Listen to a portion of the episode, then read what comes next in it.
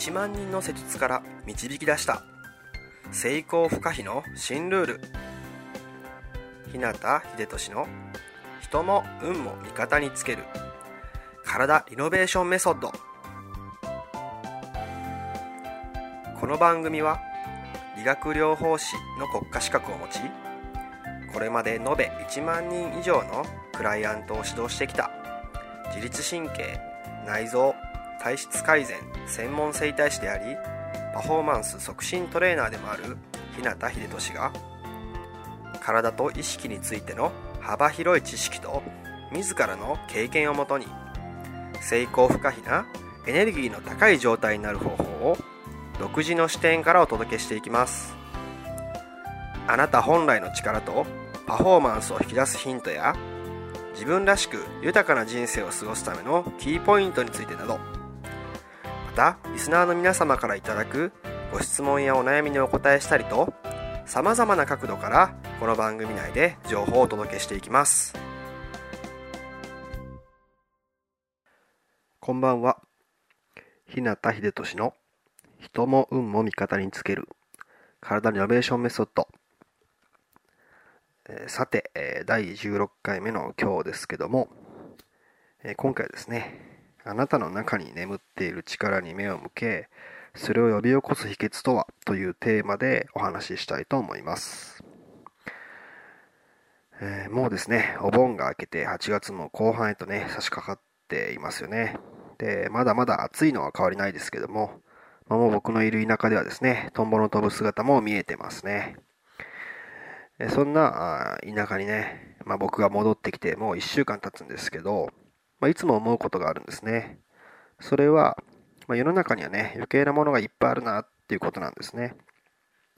そのせいで、まあ逆にね、いろんなことが見えなくなってしまって、結果的に自分の心と体を壊すことにね、陥っている人がたくさんいるなと感じます。で、僕はですね、ちょうど1年くらい前までの15年間ほど、まあ、大阪に住んでたんですね。で、大阪って言っても田舎もあるんですけど、まあ、僕がいた場所っていうのは大阪市内っていうところで、まあ都会なんですね。東京で言うと23区内っていう感じですかね。で、やっぱり都会っていうのは人も多くて、まあ、夜も明るくて、遊ぶところもたくさんあったりしますよね。でそういったところは確かに便利で、まあ、何か物が必要な時もすぐに揃えられます。ただ、まあ、僕はそういうところにいるほど、なんだか落ち着かなかったりね、まあ、体が重くなったり、明るく賑わっているはずなのに、不思議とね、余計に寂しさなどを感じたりすることもあるんですね。あなたもね、そんなことないですかね。で、えー、今、僕がいるのは、まあ、岡山県っていうところの南の方でね、まあ、家の裏は畑ばっかりで、周りにね、近くに信号機すらないですし、まあ、お店なんてものもないですしね。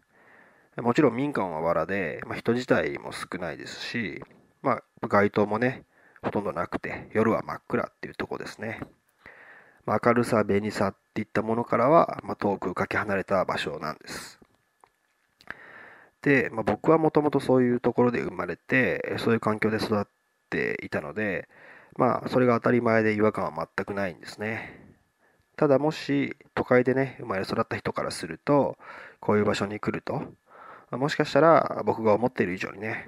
寂しく感じるのかなとか、そんなことも考えたりします。まあ、物がない、えー、賑やかな場所もない、人も、建物も少ない。まあ、こうやって考えてみると、まあ、ないことにね、フォーカスが当たって、まあ、そこにね、寂しさとか不便さを感じるのかもしれないですね。でも、本当にそこには、ね、えー、まあ確かにないんですけど、本当にないものだらけだと言えるんでしょうかねっていうことなんですね。逆に普段から身の回りにあるものは本当に必要なものなのかっていうことですね。あなたはどう思うでしょうかね。田舎にいていつも思うんですけど、まあ、僕たちは普段からあまりにも多くのものに囲まれているので、まあ、それがね、周りからこう途端に姿を消すと、ないとかなくなったと感じるんですね。でも、見方を変えれば、そこには必要最低限のものがちゃんとあるわけで、だから人も暮らしていると。むしろ空気も水も自然も土地も人が生きていく上で汚染の少ないより質のいいものがそこにはあるんですね。逆に言えば、人が暮らしていく上で、そこには余計なものが何一つないってことですよね。余計なものが何一つなく、必要最低限かつ質の高いものだけがある。そうなると、意識や思考、感情や行動っていうものも、まあ、変なものにね、振り回されなくなってきますね。その状況なら、物事も必然的にシンプルになりますし、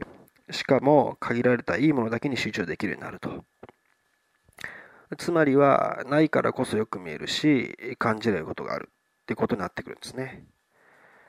まあ、外部に触れる、こうね、溢れる刺激ってね、目移りし惑わされることもあると思うんですよね。身の回りにある大事なものだけに意識が向けられれば、もっとね、自分に対してもね、逆に、えー、意識がね、しっかり向くんじゃないかなと思うんですね。なので、自分の周りにいろんなものを揃えて、えー、それをね、えー、強化してね、資格を取ったりとかね、勉強したりとかね、ま理論武装すればするほど自分が何を得て何を持っているかに意識がどんどん向いていくわけですね。何を得て何を持っている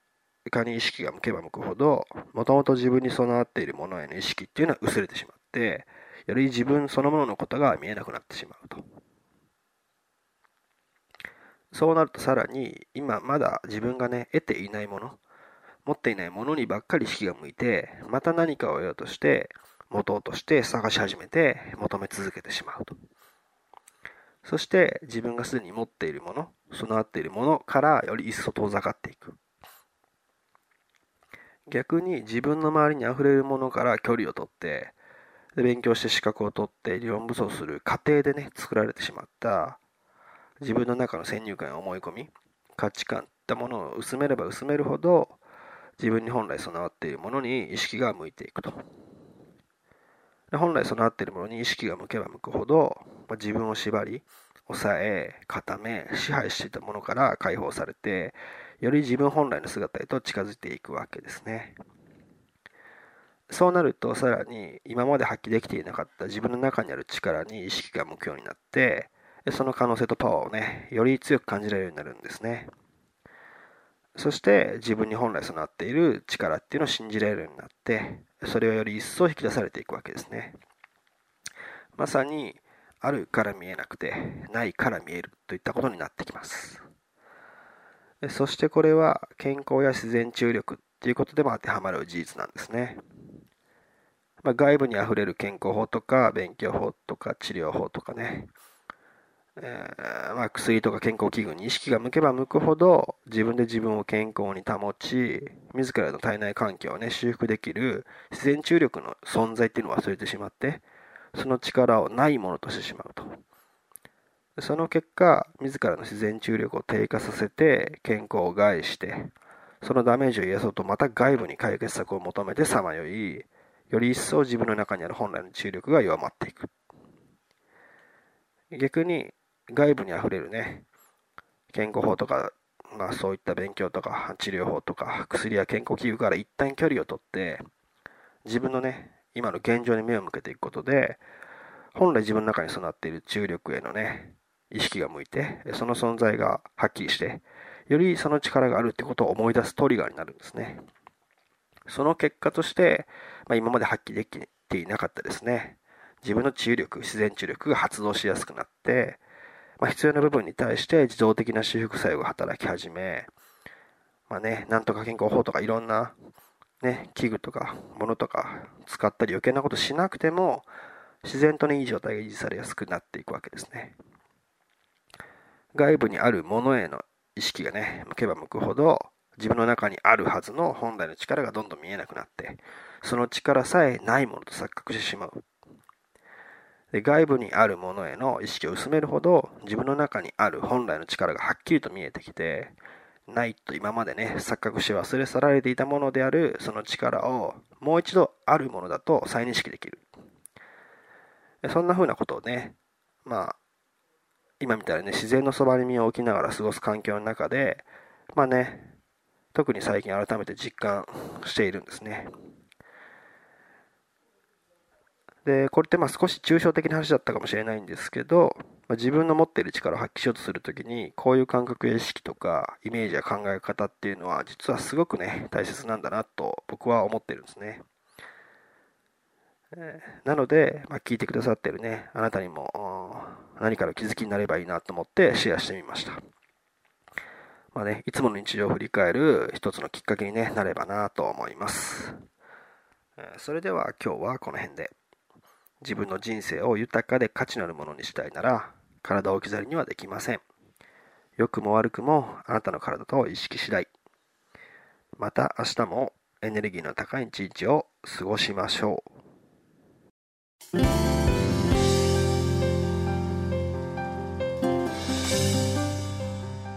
最後まで番組をお聴きくださりありがとうございました今日の内容はいかがでしたか？ご意見やご感想ご質問などいつでもお待ちしています。そして